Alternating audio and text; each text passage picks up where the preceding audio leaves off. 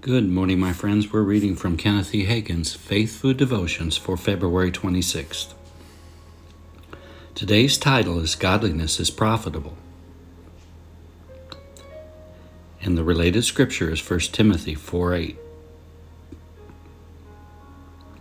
For bodily exercise profits a little, but godliness is profitable unto all things, having promise of the life that now is, and of that which is to come. For bodily exercise profits little, but godliness is profitable unto all things, having promise of the life that is now, and of which is to come.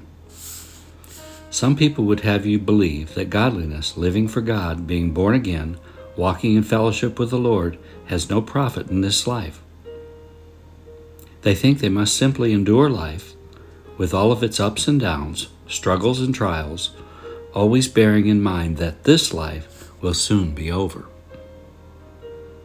I'm glad Paul gave us a balanced viewpoint by saying that godliness not only profitable over yonder in the next life, but it is profitable here in this life now.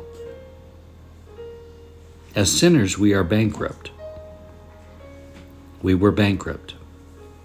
God had mercy on us, and He sent Jesus to redeem us. Jesus came not only to save us from our sins, but to live within us. And Jesus wants us to bring as much glory to His name and to pay as rich dividends to Him as possible in this life. Instead of saying that godliness is a hindrance to success, the Apostle Paul says the exact opposite is in our text scripture. It doesn't cost to serve God. It pays. Confession. I live a godly life. I am born again. I am born from above. I live for God.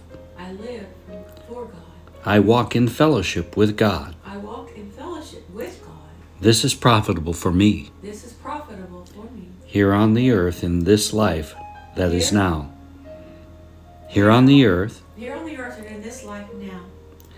And also in the life which is to come. Amen.